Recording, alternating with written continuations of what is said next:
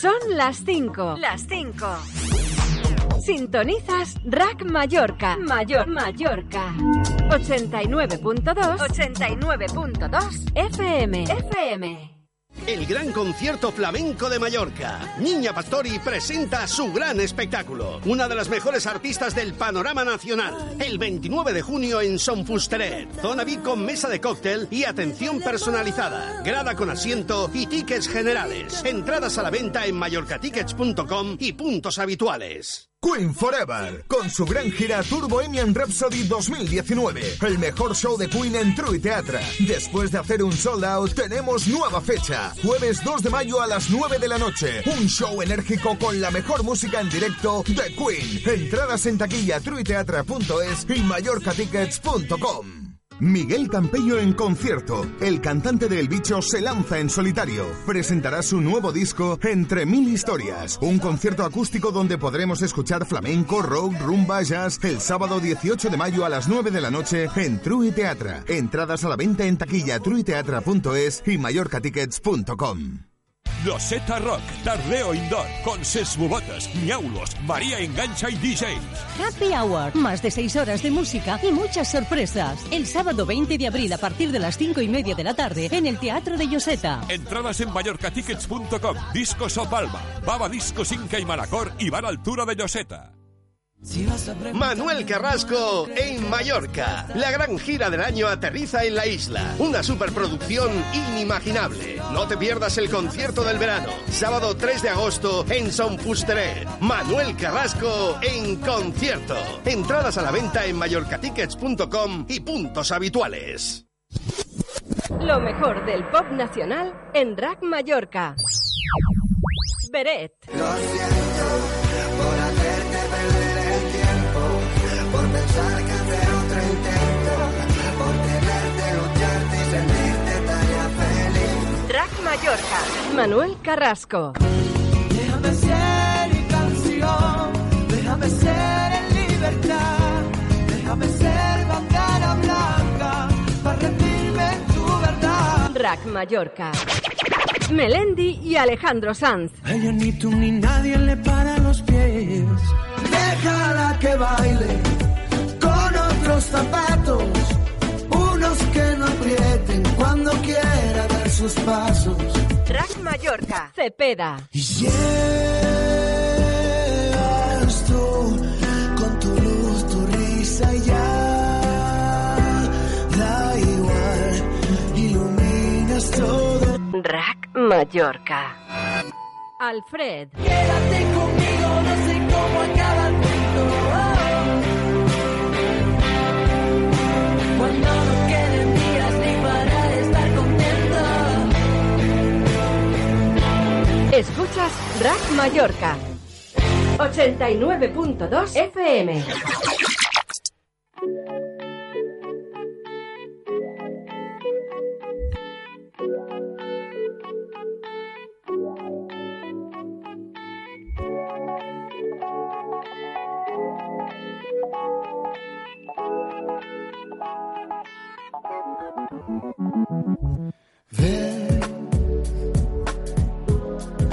Viene lo que venga, ya es ayer, que con los tiempos no se juega, no inventes, no me siento que me duermo, va a empezar el ayer, pero es que tú conviertes, inviertes, te diviertes, esa es tu virtud, te ríes de los tiempos y de su magnitud. Me haces olvidar el ayer. Soy el comandante de tus pasos elegantes, el general de tus destinos. Bueno, queridos oyentes, estamos aquí de nuevo en Me Parto con la Radio. Ya hemos superado las diecisiete horas de este domingo catorce de abril. Y es que seguimos hablando de igualdad y de feminismo. Y ahora, sí, con mi copiloto Dolores, gran amiga y además luchadora de la actividad social, del defensor de, de esa persona, ¿no?, que debido a la crisis pues sufrió mucho, que es entre cuarenta y cinco y sesenta y cinco años, esa asociación de personas que se quedaron al margen de la posibilidad de poder optar a un empleo en muchos casos. Y cómo no, a una ya clásica de esta casa, que, que es Ana Aguiló de Suman. Bienvenida. Hola, ¿qué tal? Muchísimas gracias. Acompañada por una de las personas que lucha a su lado para poder expresar una forma de afrontar para mejor esta palma. María, bienvenida. Buenas tardes a todos. Y aquí, a mi derecha, enfrente de mí, a, a una persona que es humana. Estamos hablando de Carol Sanders, una persona que es ecléctica, que es sensible, es una terapeuta psicofísica y más cosas que ya algún día ha tenido la oportunidad ya de contar y nos seguirá contando. Bienvenida. Gracias, también buenas noches a todos. Muy buenas, buenas tardes. tardes. Es que normalmente cuando la invitamos es siempre de noche y ya mantenía el chip.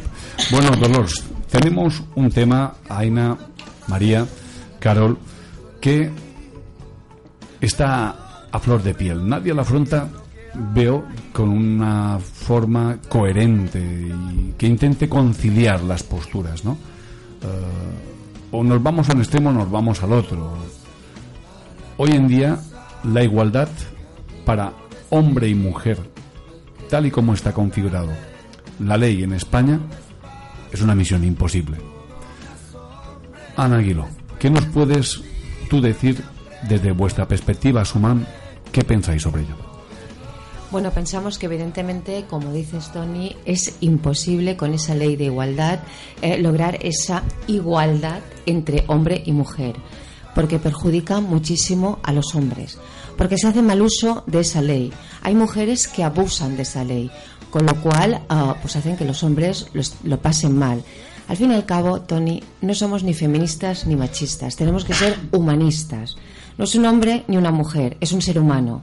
Con lo cual, cuando hablamos de ser humano, pues tenemos, es decir, tenemos que hacer una ley que proteja al ser humano ante cualquier, pues ante cualquier mmm, cosa que le pueda pasar a lo largo de la vida, cualquier desgracia o cualquier desavenencia o lo que sea, pero eh, te, tenemos que pensar en que somos seres humanos. No podemos dejar abandonado a un padre en medio de la calle sin poder ver a sus hijos, porque precisamente como está en medio de la calle no tiene un sitio para poder ver a sus hijos.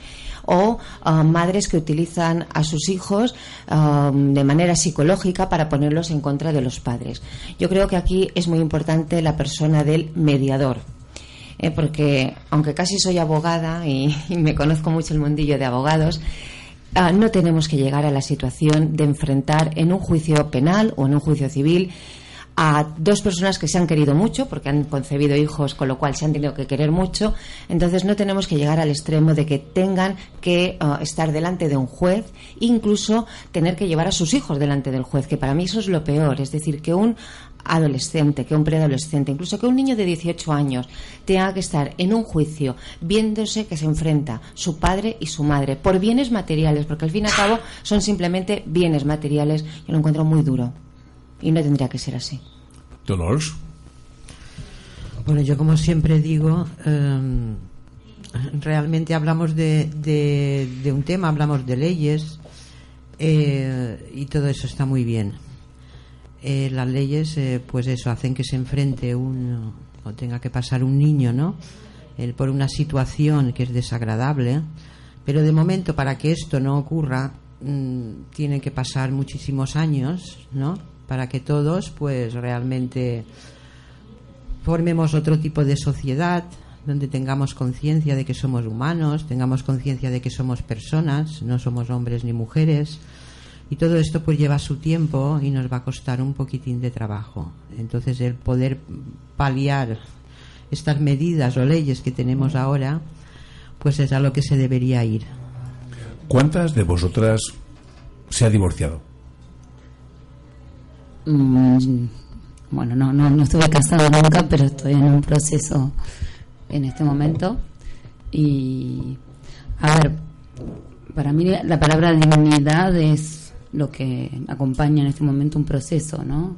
O sea, hacer algo digno por nuestros hijos, por él, por mí, sobre todo por, por los niños. O sea, eh, encontramos dificultades, sí, hoy en día pagar dos rentas, a veces teniendo un trabajo entre los dos, porque ¿qué pasa? Cuanto más sale el hombre o sale la mujer por igual a trabajar, menos tiempo estamos con ellos, entonces nos repartimos ese rol y estamos en desigualdad, porque hacia él, a mí me resultó más fácil salir a trabajar y a él más fácil quedarse con los niños.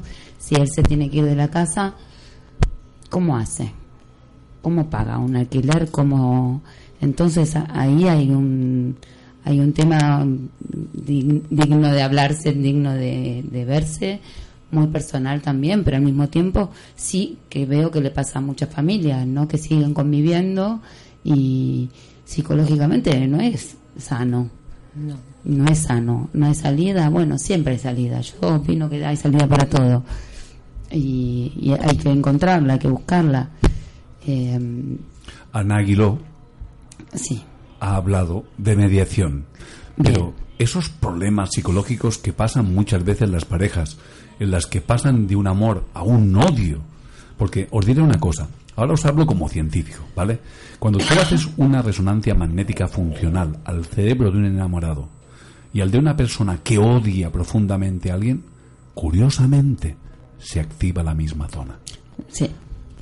Por eso digo que, eh, a ver, si no se puede resolver en la pareja, eh, porque siempre hay lugares donde uno llega a esa, eh, a esa confrontación, el mediador es fundamental. Y hoy en día tenemos la suerte, no sé desde dónde lo enfocás, dónde lo enfocan, pero la suerte de contar con alternativas miles. Nuestros antepasados, no tan lejanos, no contaban con un montón de herramientas como es eh, un terapeuta gestáltico, como otro que hace registros akáshicos, como el que te... O sea, ir buscando, tanto para el, la pareja como para el niño, un sostén, ¿no? Y, y, y, y que sea accesible también, ¿no? Uh-huh. Un mediador que sea accesible. Claro. Ah, bueno, yo sí que soy divorciada. Nos divorciamos con dos hijos. El amor de mi vida, de los dieciocho años. No pasamos al odio. Eh, intentamos todo a mitad. Toda mitad, muebles, toda mitad, no la custodia compartida, porque yo consideraba que los niños... Una pregunta, ¿cuánto duró el matrimonio? El matrimonio duró casi diez años. Bien, la media española está entre diez y quince coma seis años. Lo pasé, diecisiete.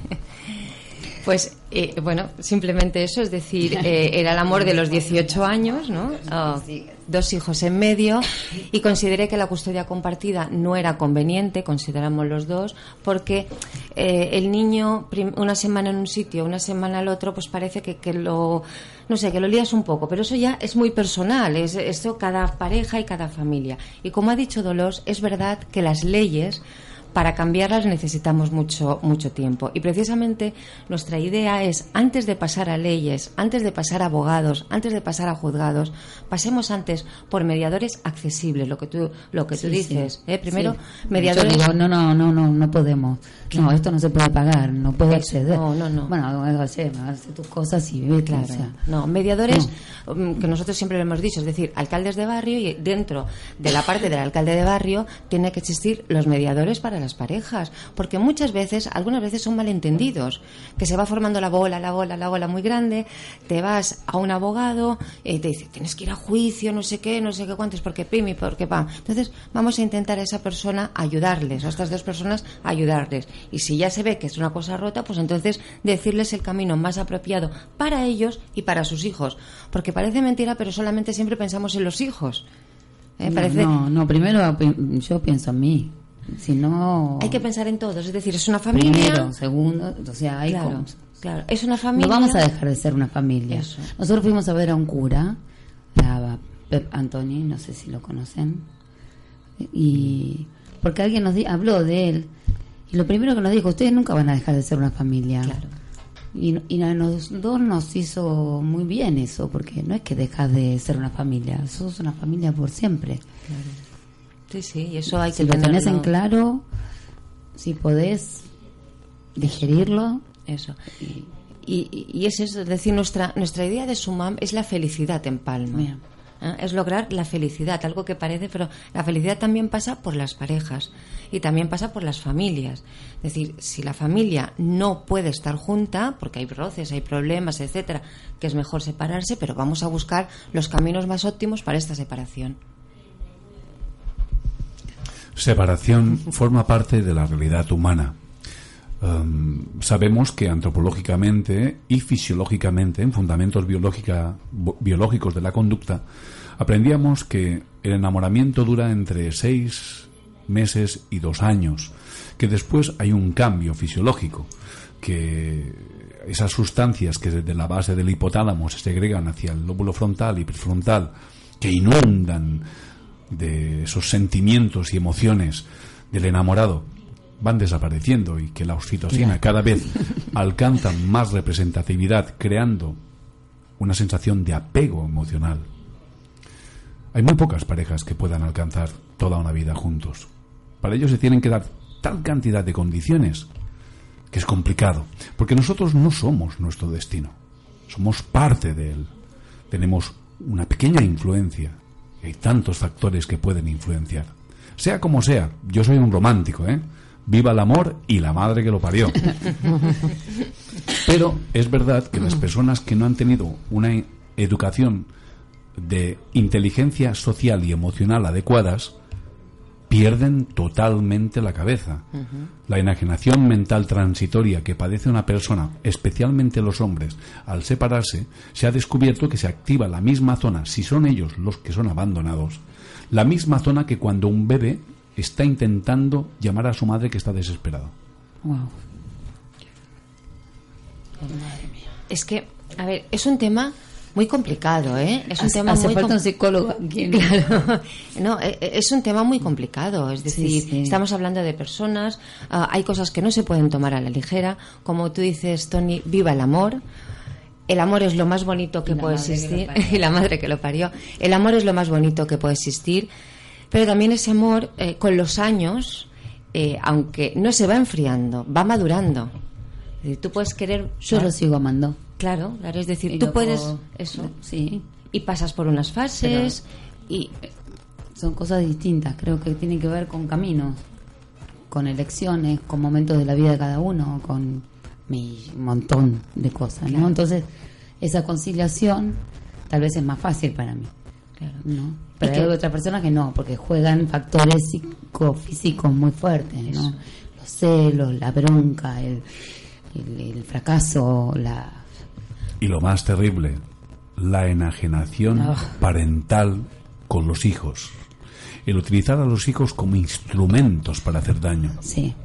Eso es muy triste, ¿eh? Sí. Porque además no solamente le estás haciendo, an, estás haciendo daño al padre o a la madre, le estás haciendo daño al hijo, porque en un futuro, ¿cómo puede ser? Mira, yo ahora voy a contar una cosa. Eh, yo he estado con niños eh, haciendo de voluntaria cuando era muy jovencita, con niños pequeños que sus padres los habían abandonado o que sus padres no podían hacerse cargo de ellos y los iban a ver los fines de semana, etcétera, etcétera. Pues el amor que esto, o que los padres incluso los maltrataban, ¿eh? O sea, el amor que estos niños tenían por sus padres, no lo podéis imaginar. Es decir, el amor de los hijos hacia los padres es, es incondicional, es incondicional. Ahora, claro, al niño le creas muchos traumas si ven que te peleas, si ven que menosprecias a la pareja, eh, si ven pues multitud de, de, de discusiones dentro de la casa. De, son vibraciones muy malas dentro de una casa. Por eso digo que es tan importante la figura del mediador. Antes teníamos un sacerdote, ¿eh? Antes todo el mundo se iba a confesar al sacerdote. Pero es que ahora, no, no importa que sea un sacerdote, pero sí un psicólogo, una, una persona especialista que te ayude a superar tus momentos. Y si de verdad tienes que separarte, ole, pues estamos en una época en que las mujeres no tenemos que sufrir como sufríamos antes, ¿verdad? En silencio, y nos podemos separar, pero tampoco no hagamos sufrir al hombre. Te puedo preguntar si has visto alguno de esos niños en edad adulta. Sí, por desgracia sí. Ah, no, porque por desgracia. No, no, por desgracia sí, porque no han acabado bien. Vale. Mm. Esa es la pregunta, o sea, sí. ¿Cómo es su ahora su paternidad o maternidad? Porque ellos, yo creo que algunos de ellos ya no han llegado a la, matern- a la paternidad ni a la maternidad. desconfianzas, embarazos rápidos a los quince, dieciséis años, uh-huh. porque claro, buscan un amor. Claro. Como en su casa no tienen el amor, buscan el amor fuera. Por eso tú dices que aman a los padres, que han amado a los padres, que los traían a su cotidiano, pero también eh, lo que ha, lo, lo que los ha afectado no los ha dejado ser padres a ellos, ¿no? No los ha dejado desarrollar como personas. Claro, claro. Los conflictos de pareja repercuten. Sí, sí, ni hablar. Cada uno. Lo, claro. Repercuten. La, cada uno trae sí. mochilas de padre y madre. Claro. Repercuten negativamente en los hijos y hay que llevarlo lo mejor posible, porque hoy en día no pasa nada si te separas, no pasa nada. No. Pero no, o sea, no lo hagas de mala fe. Mira, lo, creo que los niños nuestros lo tomaron mejor que nosotros. O sí, sea, claro. Bueno, fulanita y fulanito también tienen. Bueno, y. y a, a, hasta dicen, bueno, más divertido porque aquí puedo hacerlo y aquí me van a dejar hacer lo que tú no me dejas y claro, bueno, digo, okay. No, pero se, yo me refería, se van a estar mejor. Yo me refería a estos niños con maltratos, no, vale, no por vale. el hecho de, ser, de estar los padres separados, ¿eh? No por vale. el hecho, es decir, si son padres de hijos separados, que yo mis dos hijos mayores lo son, conducidos óptimamente sí. y en coordinación con el que era antes tu marido, que como tú has dicho sigue siendo una familia sí. y que algunas veces te peleas con él por teléfono porque tú quieres decir que haga, pero es normal. Antes también. Claro, antes también, es normal, ¿eh? Con lo cual, yo no digo que sea después de los seis meses o dos años de enamoramiento. Claro. Eh, esos niños tienen que estar bien conducidos y bien conducidos por su padre y por su madre. Tienen que saber que les quiere tanto su padre como su madre, pero no pueden ver que su madre está haciendo daño a su padre ni que su padre está haciendo daño a su madre. Con lo cual, por eso insisto muchísimo que más que un abogado que enseguida te dicen, pues me voy al abogado, no, me voy al mediador. Bueno, hemos concluido aquí dos cosas: educación, mediación y ser capaces de tener una buena gestión emocional. ¿Sí? Eso sería la síntesis. Pero ahora vamos a pasar a lo que está influenciando políticamente. Y es la concepción del feminismo hoy. Feminismo hoy, Dolores. ¿Cómo se entiende hoy una mujer moderna el feminismo? Hombre, una mujer moderna es que también es relativo. Yo, por ejemplo, ahora las escuchaba no hablando y... Y creo que nosotros vivimos en una sociedad y estamos metidos dentro de un sistema donde eh, sí es así, papá, mamá no se llevan bien, se separan, pero yo como insisto siempre en que las personas son importantes como individuos y cuando están realmente eh, formados como individuos, sí que aportan a la otra parte, pues ahí es donde deben aportar ideas y sobre todo cambios. Y yo lo que veo es que siempre seguimos eh, hablando de lo mismo, actuando de la misma manera, ¿no? Como es en el caso de las separaciones y en el caso de los niños cuando esto ocurre, ¿no? Entonces ahora mismo volvemos a lo mismo, o sea, lo del feminismo. El feminismo va a entrar, eh, bueno, lo hablábamos hace un rato, ¿no? El feminismo no es un concepto que conocemos de hace dos días, sino que en el siglo quince ya se monta el primer movimiento feminista. Pero claro, hay diferentes, ¿no? El concepto es diferente, según diferentes grupos, cómo, eh, cómo lo llevan o qué es lo que pretenden con ese movimiento. Entonces, ahora mismo, eh, nuestra sociedad, que es totalmente, pues eso, egoísta y que va a lo suyo y consumista, es todo ese sistema. Entonces, lo que vemos, claro, que hay diferentes, diferentes opciones a la hora del feminismo. Entonces, claro, vemos chicas muy jóvenes, por ejemplo, ¿no? Que piensan que el feminismo es directamente, ¿no? El como ir al ataque, que son guerreras, que son... Y ahí se tiran, ¿no? Como... Oh, y no saben realmente. Entonces, eh, yo, por ejemplo, sentí un poco de vergüenza en la manifestación del día ocho de marzo, porque yo no concibo el feminismo con este tipo de... y esa gran aglomeración, ¿no? Cuando tú ves los desastres que estamos sufriendo ahora mismo, lo que estamos padeciendo en este país, sin casa, sin trabajo, servicios sociales que no existen, y de repente ves tantísima, tantísima mujer en la calle el día ocho de marzo que yo no, no terminaba de entender. Eh, muchos sí, con la conciencia de realmente lo que querían, pero luego había otro gran grupo donde era otra historia. Entonces ahora mismo lo del feminismo creo que se está viviendo de esta manera, se está viviendo un poco cada uno o, o cada grupo, ¿no? Porque ya son grupos que, que están yendo, ¿no? Yo no sé si son grupos o creo que es un despertar mundial que no tiene que ver con atacar al hombre, que creo que tiene que ver con la mujer reconocerse a sí misma, con sus derechos y su poder. O yo creo que tiene que ver con eso, que tal vez la confusión está que queremos sobrepasar o sobre eh, exponernos o sobre lo que sea de, al hombre, y yo no siento eso. Yo siento que que tiene que ver con, con un reconocimiento propio. Con... Pero yo creo que también es que son, son cargas lo que llevamos. Sí, entonces, por eso. Claro, de una generación a otra tú sigues con, con, cargando con esa carga, ¿no? De lo que viene de antes. Entonces, de, claro, la, la mujer... Quemaban, bueno, quemaban en hoguera. Eh, o sea, sí, no somos las brujas. Y, y tampoco hace tanto tiempo que podemos ir a votar, o sea, todo eso. Y creo que esto se ha, ¿no? Como que se ha ido un poco de la mano... Sí. Y entonces parece que es que tienes que demostrar algo. Creo ¿no? que es como que, tengo que demostrar sí. que, que, que tienes que demostrar. No, a ti que misma igual. Te tiene que demostrar. Yo creo que el trabajo es de la mujer con ella misma. Y como entre nosotras hay más empatía por ser mujeres, contamos con el apoyo de la otra. O sea, yo he participado muchas veces de lo que se llama círculo de mujeres, donde estaban invitados los hombres también, porque los hombres tienen su parte femenina, entonces, y yo tengo mi parte masculina bastante. Entonces, ¿qué quería decir eso? O sea, es escucharse, trabajar ciertos temas eh, que tienen que ver con la maternidad, con la maternidad, de si son mujer, eh, madre o no vas a ser madre también. He llegado aquí y enseguida conocí un círculo de mujeres. O sea, hay varios círculos. Esto tiene que ver con el, el juntarse, ¿no? Y tratar ciertos temas. Yo he descubierto cosas de mí misma gracias a esos círculos, que las había dejado abandonadas, que las había dejado tapadísimas en mi psiquis. Y de volver a acordarme de ella y decir, mierda, tengo aquí para trabajarla, qué bueno. Ya, la trabajo.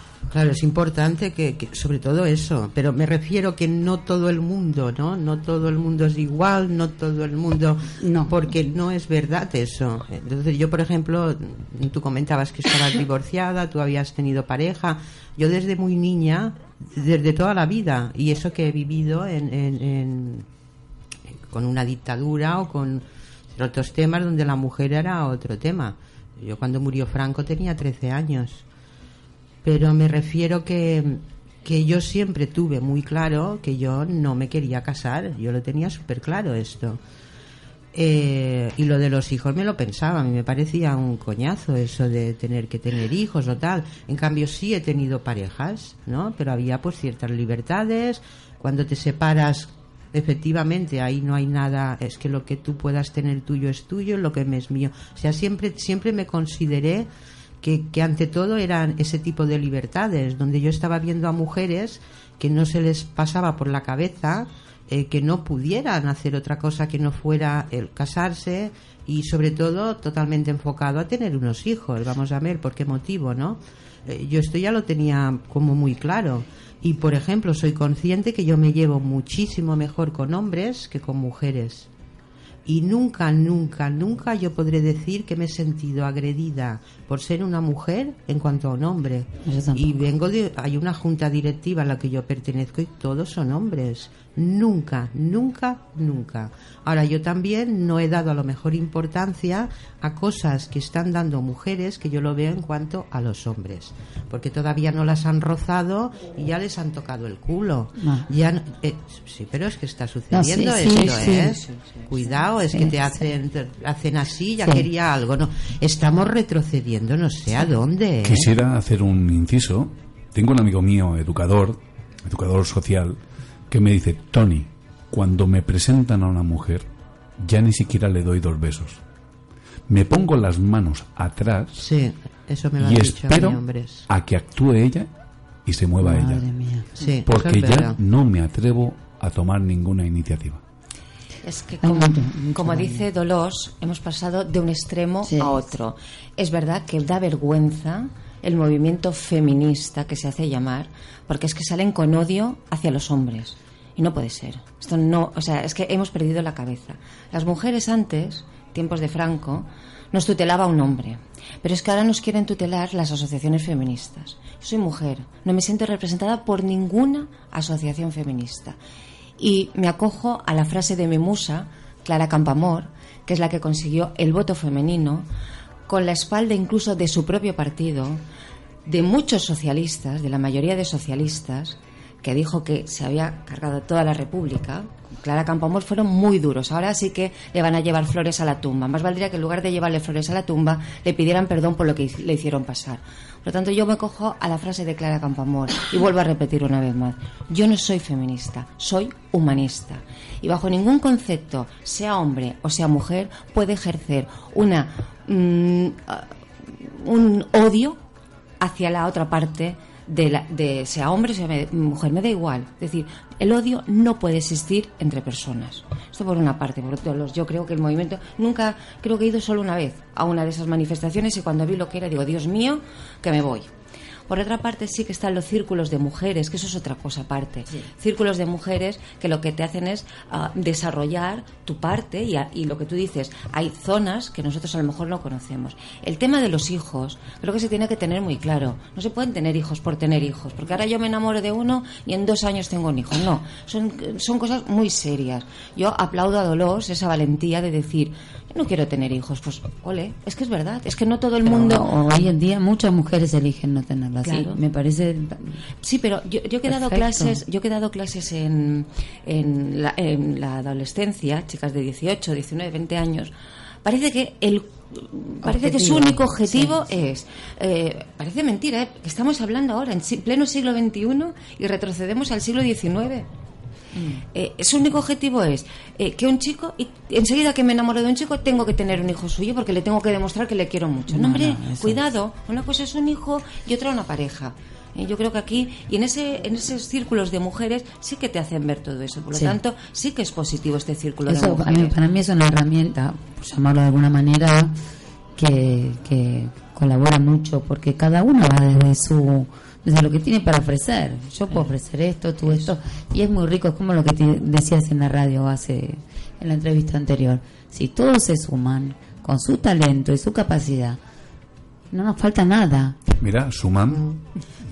Lo que quieres es sumar, no sumar, sumar y sin odios. ¿Ves? Sin odios, no tenemos por qué odiar a nadie. No. Es que es tan fácil y te, te hace sentir tan feliz sí. no odiar a nadie y estar en paz con todo el mundo.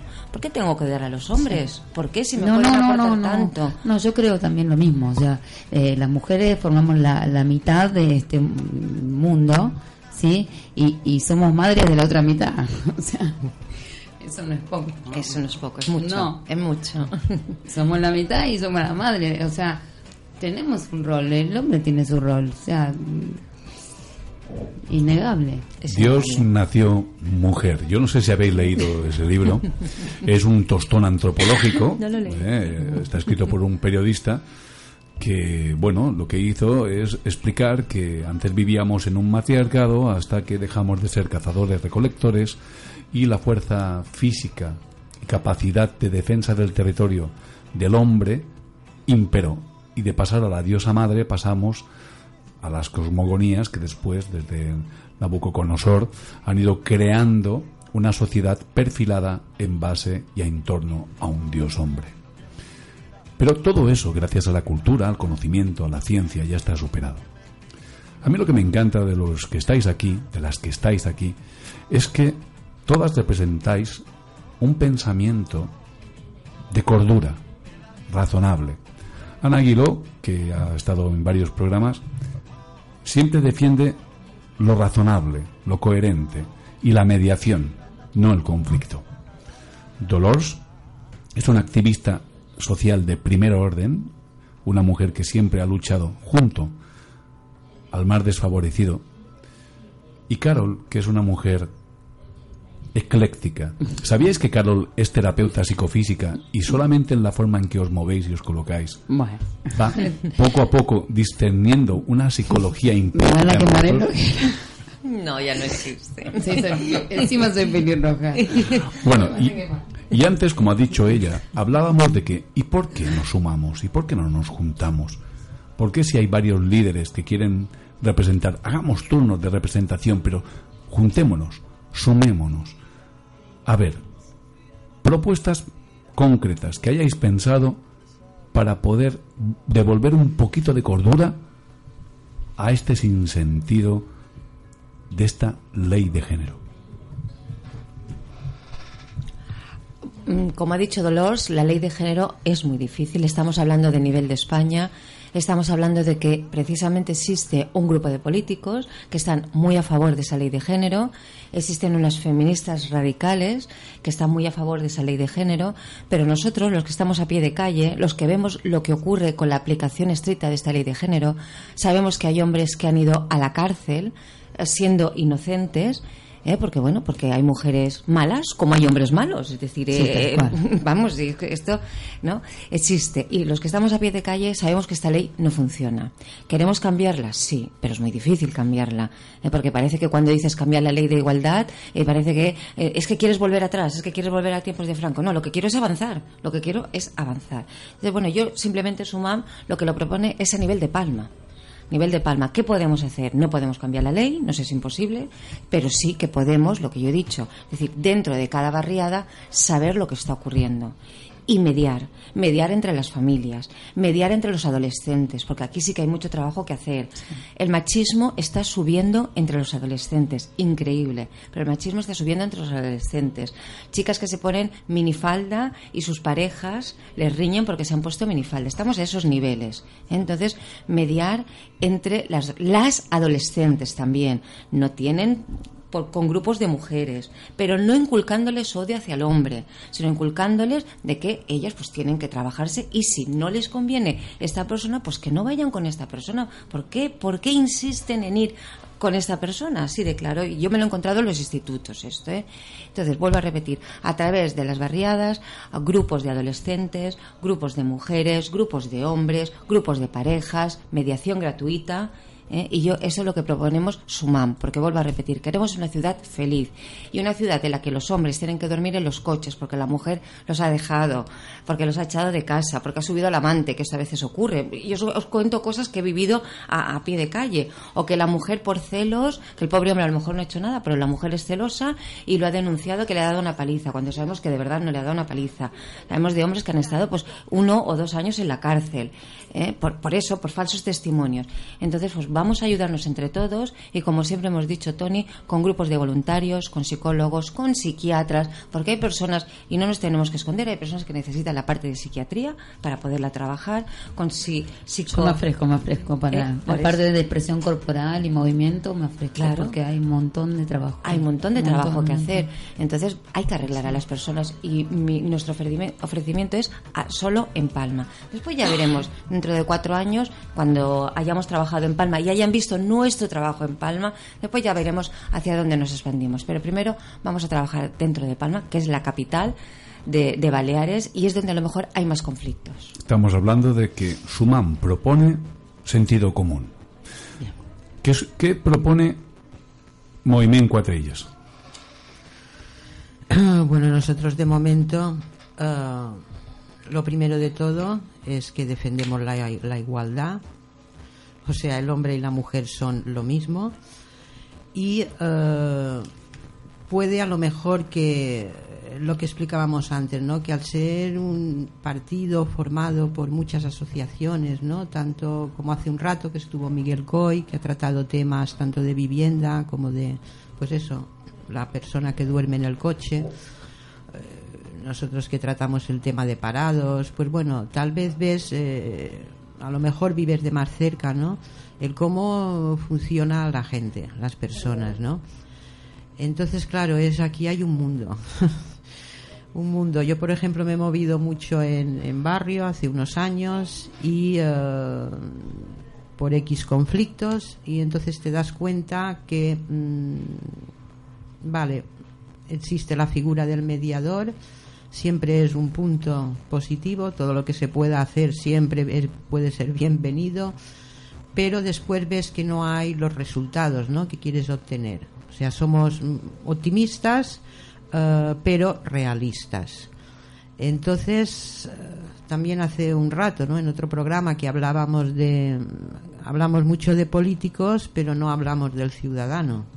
Entonces, ¿qué le ocurre al ciudadano? Entonces, aquí es donde vemos ese gran mundo que tú dices, bueno, es que entre uno que necesita asistencia psicológica, el otro que simplemente ha matado a la mujer porque es un asesino, el otro que... Entonces aquí eh, volvemos a lo mismo, hay que tratar, claro, a las personas eh, como personas individuales. Entonces, claro, a la hora de hacer programas, ¿no? Tipo ver qué ocurre en los barrios, mediaciones, eh, al final eh, no se ha llegado a alcanzar lo que queríamos. Entonces, eh, puede ser importante que realmente esto empiece mucho antes, que es lo que decimos. Qué tipo de educación se da en las escuelas, qué tipo de programas sobre prevención hay, pues eso, la violencia de género. El, esto creo que es mejor empezar por ahí que no ir directamente ya a lo que tenemos con, porque no, como que no, que no entra, o sea, que es menos real, diríamos, ¿no?, que decir vamos a, a hacer cosas nuevas. Pensamos que es muy importante lo nuevo, ¿no? La vieja política, el siempre hacer lo mismo, eso tiene que tener un cambio. Entonces, cosas que ya se han hecho antes, eh, vamos a probar, es que ya no se pierde nada. Ahora mismo, así como estamos, ya no se pierde. Entonces, vamos a aportar cosas nuevas. Tengo que deciros, y eso os va a impresionar un poquito, vosotros sabéis lo que es el D M S, ¿no? Sí. El D S M. Vale. Es el criterio diagnóstico psiquiátrico, médico. Esto viene de Estados Unidos. Eh, en Europa tenemos el adaptado europeo. Pero en Estados Unidos el enamoramiento quieren que sea tratado como un trastorno de personalidad, como una enajenación mental transitoria. Porque cuando uno se enamora, no tiene ni idea de quién tiene al lado. Tiene una pantalla bioquímica que le impide ver la realidad. Y a lo mejor, al cabo de dos años, cuando se le va bajando toda esa enajenación bioquímica, ya tiene un hijo, una hipoteca y un coche que pagar. Y de repente grita, Dios mío, ¿en qué lío me he metido? Y esa bioquímica también juega mucho en el fundamento biológico de la mujer maltratada. Una mujer maltratada tarda entre cinco y diez años en reaccionar, uh-huh, debido justamente a ese apego emocional y a una serie de factores de vergüenza o de contexto cultural y social en el que convive. Hasta hace muy pocos años en España, cuando una pareja se daba una manta de palos uno al otro, la policía decía, señores, arréglense ustedes. O cuando una esposa se iba a su familia de origen y decía, oye, que mi marido me ha pegado, decían, bueno, pues ya te arreglarás con él, es tu marido, algo habrás hecho, algo habrás hecho, etc, etc. Por lo tanto, hablamos de una realidad que tiene una base de cultura social y una base de fundamentos biológicos de la conducta. Uh-huh. Y claro, a mí lo que me llama la atención es que no hay ningún político que hable científicamente. Es decir, bueno, usted ha traído a un científico de la conducta a su lado que explique a la población realmente cómo funciona la conducta humana. Realmente alguien ha explicado que el libre albedrío es una cuestión de grado, que hay mucha influencia. La mayoría de niños, a los ocho años, cuando se les hace un, un estudio, se le pregunta, oye, ¿tú qué quieres en la vida? A un niño de ocho años te dice, yo quiero esto, esto y esto. ¿Y, ¿Y de dónde has sacado estas ideas? Dicen, de la tele. Qué horror. ¿Y cómo de la tele? No de tus padres, no, no, no, de la tele. ¿eh? La marca de zapatillas, el tipo de, de, de juegos que, que utilizo. Eso no, no, no me lo dicen mis padres, no me lo dice la tele. Y le dice, y para conseguir lo que quieres, ¿qué haces? Insisto a mis padres. Y si no te lo dan, sigo insistiendo hasta que me lo dan. ¿Por qué? Porque los padres están cansados de trabajar, están cansados de luchar.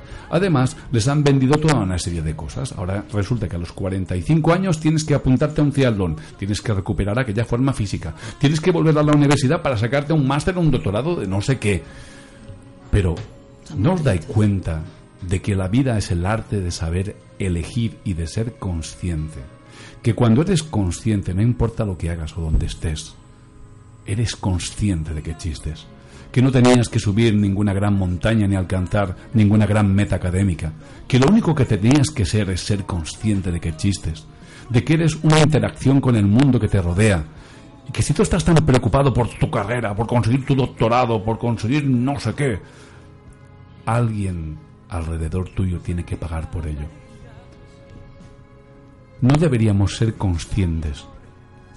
Y es por eso que os invito, es que aquí yo estoy rodeado de personas a las que quiero, a las que admiro, a María, a Aina, a Carol, a Dolores, que todas representan perspectivas diferentes de una realidad humana. Yo quisiera conseguir uniros a todas. Sí, es que no queda otra, que no queda otra, porque yo sola no, es como cuando el, el paciente me agradece, yo digo, no, yo te agradezco a vos porque sin vos no puedo hacer nada, o sea... Eh, no puedo hacer nada, sin el otro no se puede construir. Claro, es así. Eh, es, por ejemplo, lo que ha dicho Dolores, es decir, ya me dice, no, mediación ya, ya está hecho y no funciona. Entonces yo le pregunto, primero hay que hacer una mediación correcta, profunda, eh, lo que tú dices, uh, personal. Es decir, lo que no podemos hacer es tener un ratio muy grande y dos psiquiatras para el ratio tan grande o dos psicólogos, no. Es individual, por eso nosotros estamos hablando de dividir Palma, no dividirla, pero vamos, seccionarla para que en cada barrio pueda existir un equipo de mediación.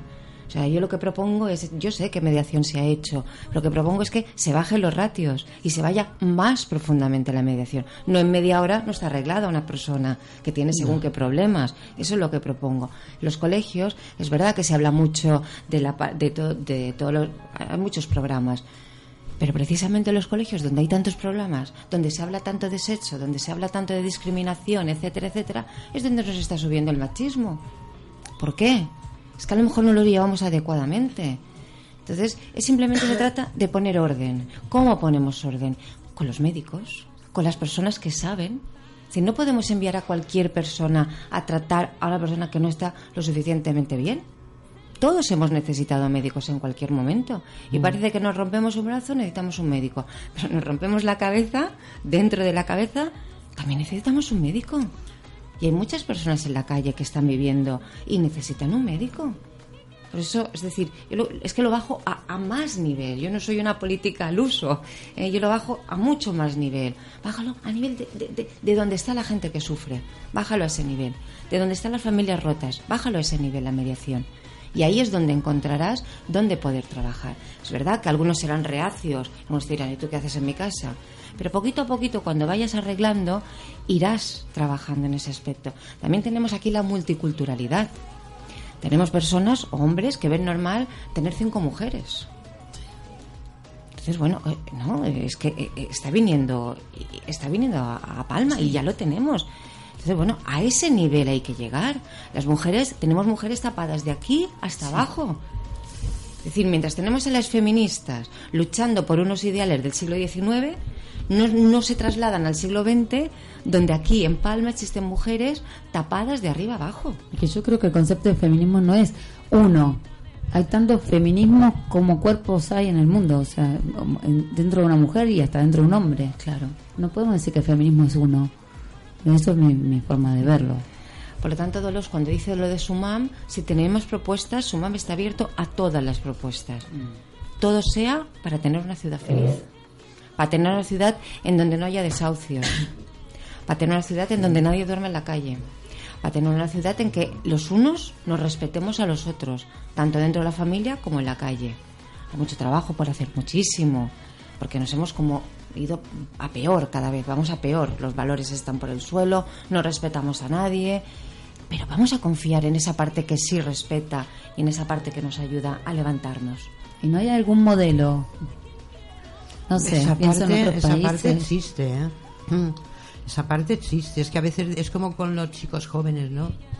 Que parece que los tachamos a todos de lo mismo cuando decimos, ah, es que los chicos jóvenes hoy en día, entre que no trabajan, entre que no no sé qué, entre que si las maquinitas, eh, eso no es verdad. Bueno, yo hay una parte, adolescentes, tres y media. Hay una hay una parte que que no es verdad, que no son así. No, entonces, pues, claro, toda esa parte de personas que yo creo que simplemente es coherencia, ¿no? O sea, tú eres coherente con lo que piensas, con lo que dices y con lo que haces. Ese tipo de personas existen. Sí que existen, pero... También hablamos del contexto, ¿eh? Sí. También hablamos del contexto. Nosotros somos latinos. Las culturas latinas, eh, debido a, a las buenas condiciones climáticas, hemos tenido, pues, un desarrollo cultural determinado, sí, donde no dependíamos tanto unos de otros. En cambio, si tú eres sueco, allí, si el grupo no se apoyaba, morías. Sí. Las inclemencias climáticas también modelan la conexión y fortaleza de los lazos entre las personas.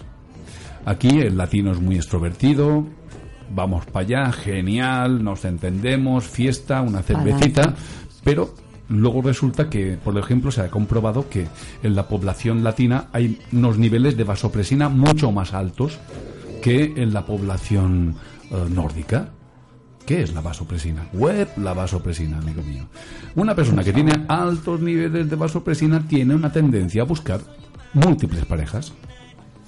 Es el típico macho alfa que dice... Vamos a ponerle Cristo. Sí, vamos, sí, vamos. Ponerle. De hecho, hay, en Washington hay mujeres que no quieren a una pareja si antes no se ha hecho una analítica de los niveles de vasopresina. Wow. ¿Para qué, ¿Para qué me voy a juntar con una pareja? Con una pareja, por ejemplo, se ha comprobado que en Cuba, en Cuba los cubanos tienen la vasopresina que les sale por la oreja. Voy a hacer una aclaración psicofísica de eso, que siempre me gusta. Tenemos distintas maneras de mover el cuerpo. A ver, yo digo, ojalá nos moviéramos como las negras, moviendo la cadera. O sea, si yo me muevo así, dicen, me está loca, o sea, o te observan y te dicen, está provocando. Entonces tenemos, en el cuerpo también llevamos un... un Un problemita. Te digo una cosa que se ha comprobado. Yo siempre hablo desde una perspectiva científica, ¿vale? Se ha comprobado que las mujeres que menean las caderas al caminar tienen mejores orgasmos. Esa. Vamos a ver. Pues vamos a mover las caderas. Ah, por favor. Yo siempre digo, ojo, acá tenemos el palo. Tío. Vamos derechito, así, no.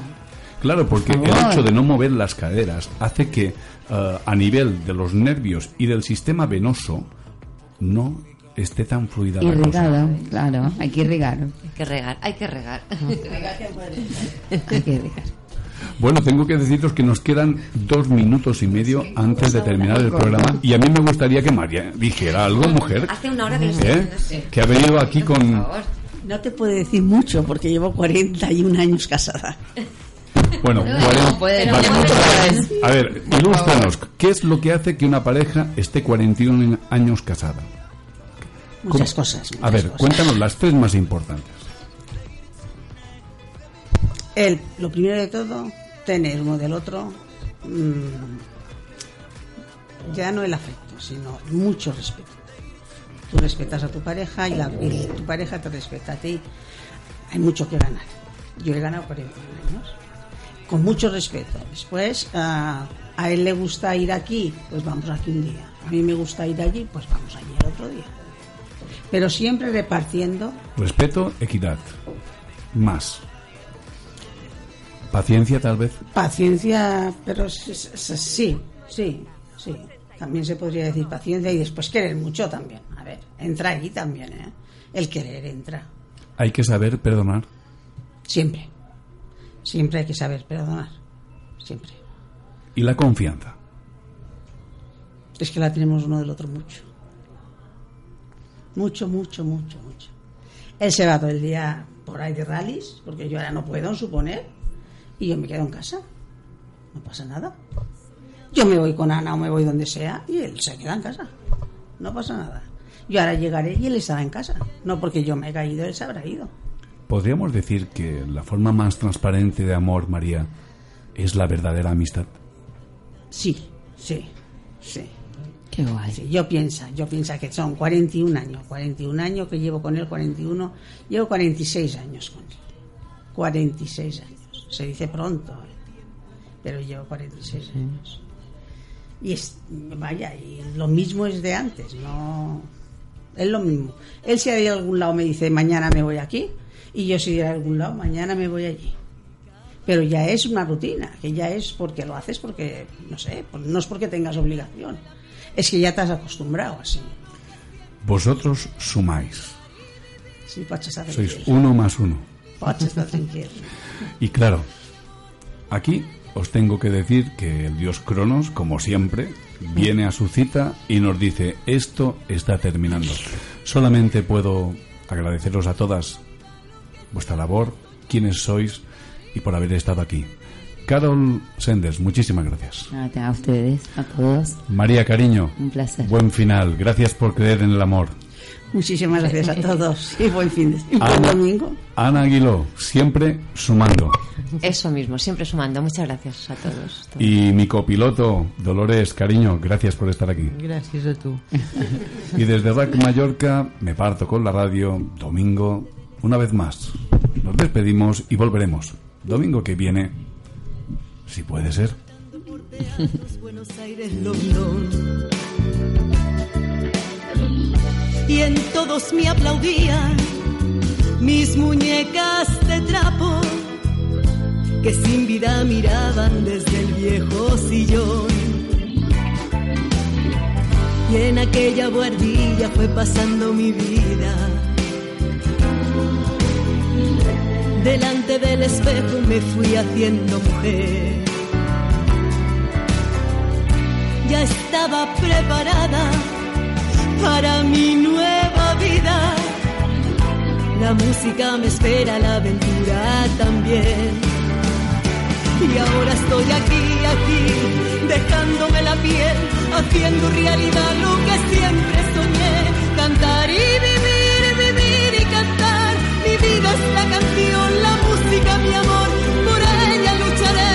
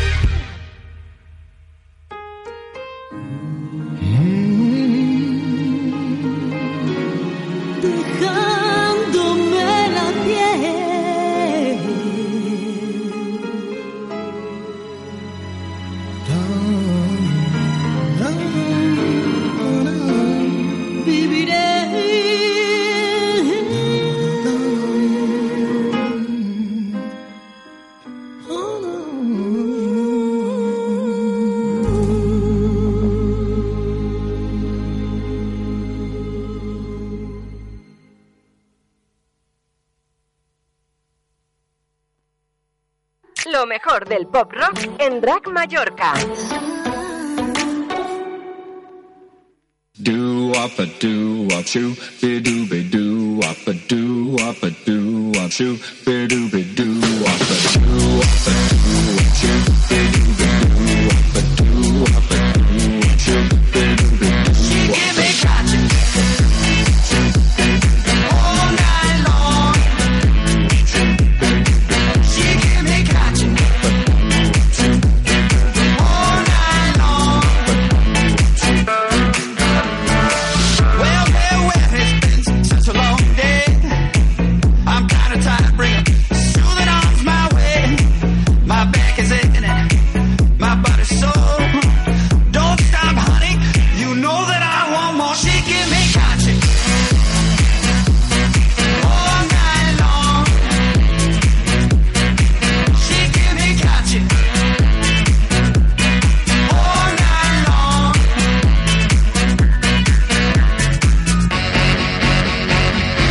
Beb, beb, beb, beb, beb.